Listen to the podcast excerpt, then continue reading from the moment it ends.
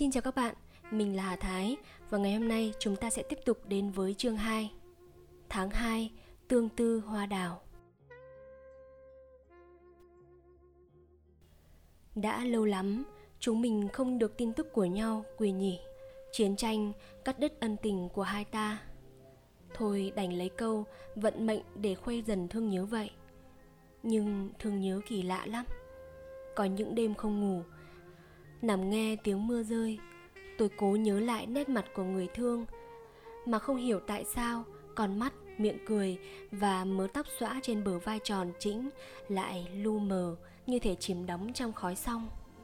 Mà trái lại, có những kỷ niệm rất bé nhỏ, rất tầm thường lại hiện ra rõ rệt, không suy xuyển một ly trong trí óc của người nặng nợ lưu ly, nằm buồn trong gác nhỏ ngâm câu thơ nhớ vợ. Ủ ê nét liễu sầu tuôn gió, thổn thức tình tơ lệ ướt đào. Hòa tuổi còn đâu duyên tác hợp, mây bay rồi nữa giấc chiêm bao. Tôi nhớ những buổi tối đi trên con đường tòa án, ngàn ngát mùi hoa sữa. Nhớ những đêm trăng hai đứa dắt tay nhau trên đường Giảng Võ xem chèo. Những đêm mưa ngâu, thức dậy thổi một nồi cơm gạo vàng, ăn với thịt con gà mái ấp. Bao trùm tất cả những niềm thương nỗi nhớ ấy, tôi nhớ nhất một đêm cuối tháng giêng đầu 2 năm ấy. Hai đứa mới quen nhau, cùng ăn chung một quả vú sữa của một người bạn phương Nam gửi ra cho, rồi đánh tam cúc cho tới nửa đêm về sáng. Bây giờ ngồi xem én nhạn bay, có lúc tôi cũng bổ một quả vú sữa ra ăn. Nhưng ăn thì lại nhớ đến một đêm tháng 2 đã mất, để mùa xuân kia có trở lại cũng bằng thừa. Yêu cái đêm tháng 2 ấy không biết chừng nào, nhớ những buổi đánh tam cúc và rút bất không biết thế nào mà nói.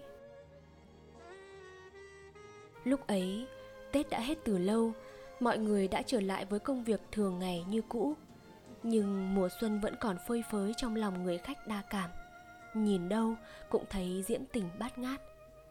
Vừa hôm nào đi lễ ở Đống Đa, hôm nay đã là hội chùa Vua, 13 là hội Lim. Rằm tháng giêng đi các chùa lễ bái, rồi là chùa Trầm, rồi chảy hội phủ giày, rồi xem tế thần ở Láng, đi về qua Giảng Võ, dễ vào xem rước vía ở miếu Hai Cô. Vài hôm sau lại đi hội Lộ, trở về xem rước ở đỉnh Thiên Hương, ghé qua đỉnh Ủng xem Tết Thần, và đến đêm thì đi xem hát tuồng tàu ở đền Bạch Mã.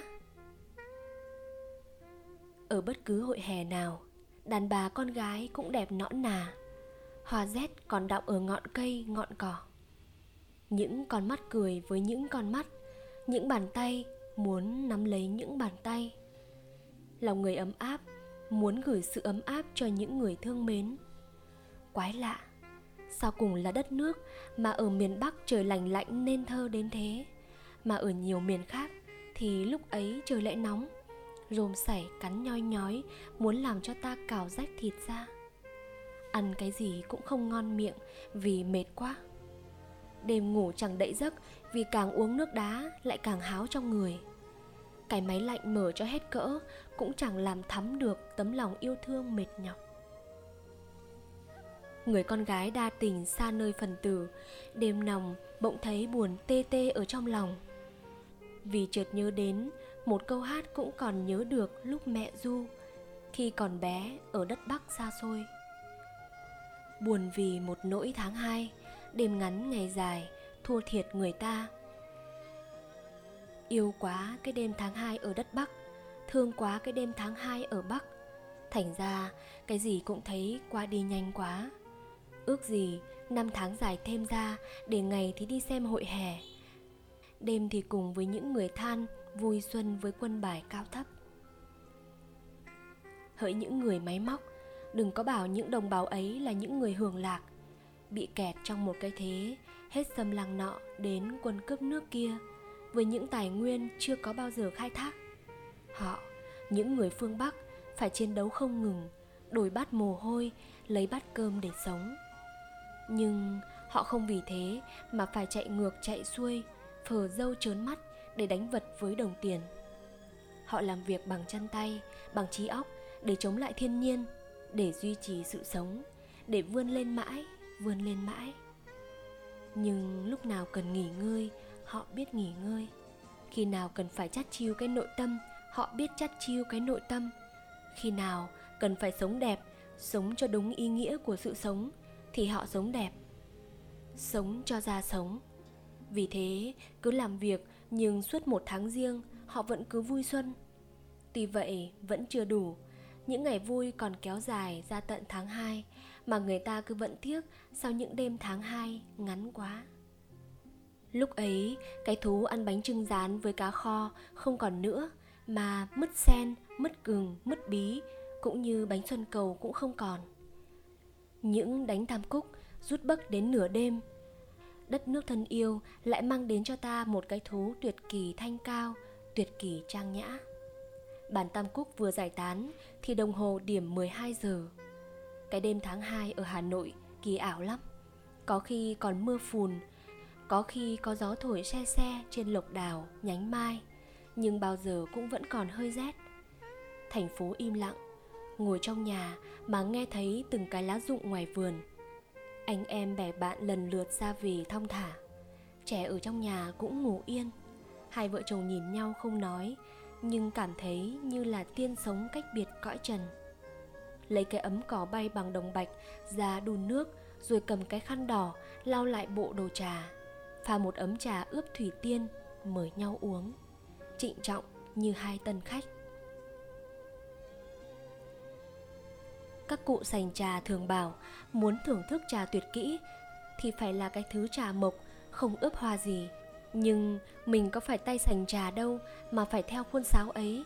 Chỉ biết là vợ con ở nhà học đòi các cụ gọt thủy tiên, còn thừa thì đem trồng trong cát, chơi hoa đến hết ngày rằm, đem cắt những bông hoa hãy còn tươi ướp trà tàu, rồi sấy cất đi để dành. Lúc phởn phơ trong bụng thì lấy ra pha uống, thế thôi. Ôi chao, cần gì phải trà mộc, cần gì phải giếng nước thanh tân. Cứ cầm cái chén quân đưa lên môi và nghĩ rằng hoa thủy tiên là do vợ mình gọt, trà thủy tiên này là do vợ mình ướp, ấm trà này là do vợ mình pha, thì cũng đã thấy ngào ngạt hương tình trong khắp cả cái đêm xuân tĩnh mịch này rồi. Trầm ở trong chiếc lư đồng vừa lúc đó lụi dần, tỏa ra một mùi thơm nhẹ hòa lẫn với hương trà, làm cho cả hai vợ chồng cùng bâng khuâng. Gió lay động cánh màn nơi cửa sổ. Người vợ xõa tóc, đi lại nằm dài trên nệm trắng, mở mắt trong bóng tối nhìn mây bay. Và nghe thấy hình như ở xa xa có tiếng nhạc từ trên trời rơi xuống. Khẽ quay mình lại với vợ để cho ấm áp hơn, người chồng hỏi: "Này mình, có phải mùa này là mùa đào bói quả không? Sao tự nhiên anh hỏi vậy?" Người chồng lặng im một lát không nói gì. 3 phút sau, nghe hơi thở, biết là vợ đã ngủ rồi. Y nằm yên, nhắm mắt và tiếp tục nối lại giấc mộng vừa qua, giấc mộng hoa đào, nước suối. Phải, chính vào cữ này là cữ đào bói quả đây. Người đàn ông lạc phách trở lại với gia đình. Đêm tháng 2 năm ấy, nằm bên người vợ thương bé nhỏ, mơ màng thấy mở cửa động thiên thai. Cách đây đã lâu rồi, cũng vào cữ tháng 2 thế này, y đã lạc bước vào một thiên thai nơi trần thế rực rỡ hoa đào, mênh mông nước suối ở vùng biên thủy Bắc Việt. Chính vào khoảng tháng 2 này đây, có một buổi sang y đã cưỡi con ngựa thồ đi nhởn nha một mình lên 99 ngọn thập vạn đại sơn. Đến cái đoạn một trong 99 ngọn ấy gác sang đất nước Việt Nam. Quả là đã có một lúc y tưởng là thiên thai thực, vì rừng đào bát ngát ngút ngàn, trời đất êm du, mà ngừng lên mặt trời thì nghe như có tiếng tiêu tiếng địch. Con ngựa thồ đi khẽ từng bước một, hàng nửa ngày đường mới thấy tít tắp ở đằng xa có mấy cô sơn nữ mặc váy thủy ba, bịt khăn trắng ven đầu đi đu đưa ven suối. Nước suối trong vằn vắt, bóng các cô sơn nữ chiếu xuống nước làm cho một người hóa hai, y như thể các cô tiên đi hái hoa trong vườn của nhà trời mà ta vẫn thấy trong các câu chuyện thần tiên khi còn nhỏ. Người thổ trồng đào nhiều, người ta đã thấy có những gốc đào cổ thụ đến 2-3 người ôm mới xuể. Du khách đi Lào Cai đến Sapa cũng đi qua một rừng đào đẹp không kém đào ở thập vạn Đại Sơn. Đi vào rừng, trời mù mù như thể có sương bao phủ, nhưng bỗng nhiên đến một khúc quẹo, trời sáng hẳn ra. Nhìn lên không có một đám mây, trời nắng ấm, trông cứ y như là ngọc lưu ly vậy. Gió từ trên đỉnh cao thổi xuống, làm rung động những cành cây, hoa đào rơi lả tả trên cỏ xanh như một cơn mưa màu sắc. Vừa lúc đó, có 3 cô nàng cưỡi ngựa thổ, vắt chân về một bên, đi nhởn nhơ dưới trận mưa hoa, vừa nói chuyện, vừa ngửa mặt lên trời cười. Hoa đào vương vào tóc, rủ lên trên vai áo, làm bật cái cạp và cái nẹp họa Trần Hoa Cái hoặc Trần Đường Triện, trông y như thể là 3 cô tiên nữ. Bây giờ, ngồi nghĩ lại những hình ảnh xa xưa ấy, tôi vẫn còn thấy đời ngọt ngào như có vị đường, và tưởng như không bao giờ có thể quên được hương thơm quyến rũ của trời nước, của hoa đào, của da thịt những cô sơn nữ đẹp não nùng, sầu biêng biếc, ngửa mặt lên trời cười một cách hồn nhiên trong cánh rừng bạt ngàn san dã hoa đào. Du khách, dù là hoạt động đến đâu, những lúc ấy cũng cảm thấy se sắt trong lòng mà chán ngán cái đời sống phồn hoa hệ lụy. Buộc con ngựa thồ dưới gốc cây, anh nằm trên thảm cỏ, hé hé con mắt nhìn những cánh hoa đào rơi lả tả ở quanh mình, và nghe tiếng nước suối ở xa xa thì thầm thổ thỉ như lời ca ân ái. Anh ơi đừng về nữa, ở lại đây anh, ở lại đây anh.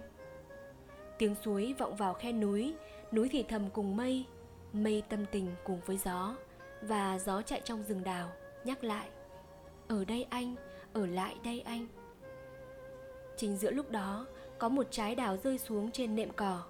Cầm trên tay, du khách thoáng thấy một niềm e sợ, sợ cầm mạnh thì làm mất mát cái đẹp của đào đi.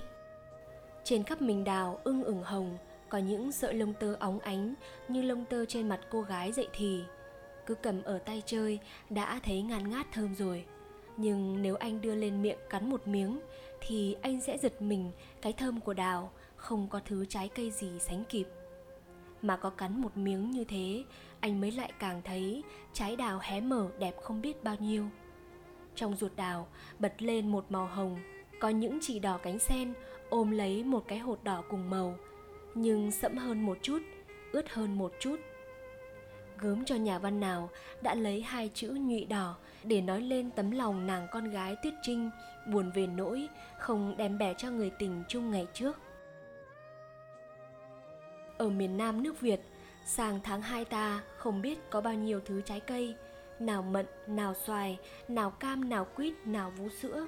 Thứ nào cũng ngon, thứ nào cũng quý. Nhưng tại sao tôi vẫn cứ mơ ước những trái đào thổ ở Cao Bằng, Lào Cai, Sapa hay ở bên thùy giáp Vân Nam, nhìn sang ngọn Tây Phàn? Tôi nhớ những buổi trưa trong sáng, cùng nằm trên cỏ với những cô nàng người thổ, bỏ 1 hào bạc ra ăn cả một vườn đào, muốn hái bao nhiêu tùy ý, ăn gì, ăn tới chán thì thôi, y như là ta ăn măng, ăn sầu riêng ở miệt vườn Lái Thiêu, hay cam hoặc bưởi ở bên kia sông Tam Hiệp. Ăn như thế mới đã đời. Vừa ăn, vừa nhớ đến những câu chuyện cũ, nói về những con chim ăn đào tự bên tàu, rồi tha hột về, đánh rơi ở bên miệt núi biên thùy, đâm chồi, mọc cây, sống cả hàng thế kỷ, đem lại cho ta những quả đào sơn dã đỏ tía như đào tiên mà Đông Phương Sóc ăn trộm trong vườn đào bà Tây Vương Mẫu, hoặc những chuyện ma só canh vườn đào. Ai ăn trộm 1 trái thì đếm 1, ăn 2 trái thì đếm 2. Anh cảm thấy anh sống một cuộc đời huyền thoại mà mắt cô gái thổ là suối, tóc cô gái thổ là cầu để cho anh đi đến bến yêu thương. Anh mơ về một ngày xa xưa đã từng phiêu bạt đến một bản thổ ở Lào Cai với một gia đình thổ. Ngày ngày trông sang Hồ Kiều, tưởng tượng đến sự tốt tươi của trai gái, đùa cười trong nắng lung linh như ngọc. Từ 5 giờ chiều, tuyết phủ các thôn xóm ngút ngàn, rồi nhìn ra chung quanh, anh cảm thấy đắm chìm trong một sa mạc lạnh tê, trắng xóa, vừa nên thơ vừa ghê rợn. Vì thỉnh thoảng lại nghe thấy một con chim kêu quái gở, hay tiếng của một đoàn sơn cầu nhìn lên mặt trăng buồn hiu hiu mà chu lên. Anh sởn da gà, nhưng trong lòng thì cảm thấy như nóng lắm. Lúc ấy mà bước xuống thang, ra vườn hái lấy một hai quả tuyết lê ăn, anh thấy tỉnh táo một cách lạ kỳ, và đồng thời mang máng thấy rằng sống ở đất Bắc vào cái cữ riêng hai sướng quá, sướng không chịu nổi. Cây lê có tuyết phủ trông như vẽ ở trong một bức tranh một xứ lạnh châu Âu. Trái lê cũng thế, đúng là một trái cây bằng thủy tinh. Anh cầm trái lê, khẽ gõ vào chân thang, bằng tuyết phủ ở bên ngoài rụng xuống, lấy dao bổ ra, thưởng thức từng miếng nhỏ. Tôi đố có thứ trái cây ướp lạnh nào ngọt xớt, dịu hiền và thơm ngát thơm ngào như thế đấy. Anh không cần nhai, cứ đè lưỡi xuống miếng lê thì nó đã tan ra từ lúc nào rồi. Móc cọp cũng thuộc loại này và cũng sản xuất vào tháng này, cũng vè vuốt cái khẩu cái của người ăn như thế, nhưng hơi cứng mình một chút. Tuy nhiên, yêu quá là yêu, nên ăn thế nào cũng cứ thấy rất ngon, vì cái ngon lành của mỗi thứ có tính cách riêng biệt, cũng như mỗi giây trong chiếc tỳ bà gieo lên một thứ tiếng tơ đồng khác nhau. Có phải là tại mình thương yêu phần tử nên yêu luôn từ bông hoa mà yêu xuống đến trái cây, yêu từ cái lá hòe lăn tăn mà yêu lan sang hoa chum hoa mộc? Hay là quả thật, như nhiều người vẫn nói, trái bí ở đây to mà kém ngon, con gà lớn mà kém ngọt, trái đù đủ bự mà kém thơm. Tôi cũng đã ăn Phật thủ ở đây rồi, nhưng cứ nói thực, không việc gì dối trá. Sao trái Phật thủ Bắc bày trên bàn thờ ông bà ngày Tết, đến tháng 2 bổ ra vẫn có hương vị khác trái Phật thủ ở đây. Tháng 2 của Bắc Việt xa xưa ơi, yêu tháng 2 quá và nhớ tháng 2 nhiều lúc đến biếng cười, biếng nói. Biết đến bao giờ người lữ khách mới lại được thấy lại cái tháng 2 ngày xưa của nẻo Bắc cách mấy mươi trùng thương nhớ. Những say tình Bắc Kinh mưa gió, vẫn mơ màng phòng cũ chiếu chăn, gối sầu cách áng mây tần, băn khoăn tay áo, chân quần ở đây. Án nọ đỡ ngang mày sớm tối, nay tháng ngày no đói với ai. Gió thu một tiếng bên tai, thuần lưu chợt nhớ đến mùi Giang Nam. Thấy gió thu, Trương Hán đương làm quan tại triều, nhớ đến rau rút, cá mè ở quê hương. Người lữ khách ngày nay, xa cách quê hương, thấy tháng 2 trở về, cũng động lòng nhớ tiếc không biết bao nhiêu khuôn mặt, không biết bao nhiêu miếng ăn ngon, không biết bao nhiêu tình thương yêu đã mất. Nhớ từ những con đường mưa bay diêu diêu cùng vợ đi nhởn nha ven hồ Bảy Mẫu. Nhớ những đêm trèo lên ngọn đồi trên đường về Pháp Vân, hái một trái cam, vừa ăn vừa nghe tiếng trống trèo ở xa xa vọng về mà nhớ lại.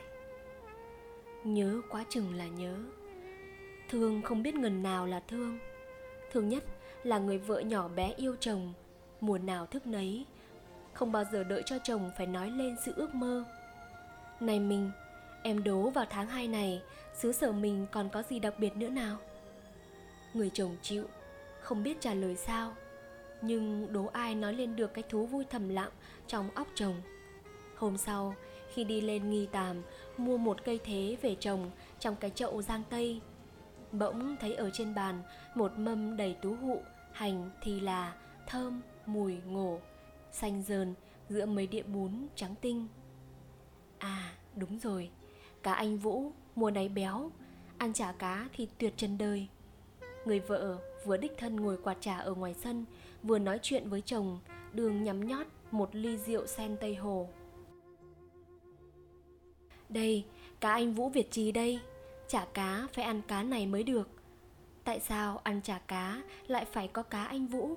Mà hà cớ gì cá anh Vũ lại phải là cá ở Việt Trì mới ngon? Người chồng không cần biết gì lôi thôi, chỉ có tháng 2 ăn cá anh Vũ nướng chả thì ngon thực. Nếu muốn đổi món, cá anh Vũ làm gỏi cũng ngon lạ ngon lùng. Nhưng người vợ biết ý chồng, mua cá anh Vũ nấu cháo ám thì người chồng thấy hợp giọng hơn nhiều lắm. Sắn một miếng cá, chấm nước mắm ngon có vắt chanh, bọ ớt và quậy mấy cây tam cà cuống nguyên chất tự tay mình lấy ở trong bọng cà cuống ra. Ăn với cháo có hành cuộn lại, có rau cần điểm một tí thì là, ngọt cứ lừ đi. quỷ thần không hưởng thì thôi, chớ đã hưởng một chén, chắc chắn cũng phải đòi ăn chén nữa. Đêm tháng 2 ở Hà Nội ngày trước, hầu hết các nhà đều đóng cửa từ lúc 7-8 giờ chiều. Thật đúng là người ta không biết lăn xả vào cuộc sống để làm tiền, để hưởng vội lấy những thú vui bợm bãi trên chiếu bạc hay trong những cái xô đầy lông rậm lá, hoặc để ăn những bữa cơm đắt tiền bằng cả gia tài của một người trung lưu, rồi hút, rồi trích, rồi đánh đập như những kẻ thất phu tàn bạo. Nhưng để bù lại, họ có cái thú trầm lặng, vui cái vui của gia đình thê tử, uống chén nước trà mạn sen với anh em và góp vài hội tổ tôm hay rút bấc, đánh tằm cúc lấy vui trong bầu không khí than yêu, cởi mở với họ hàng bè bạn.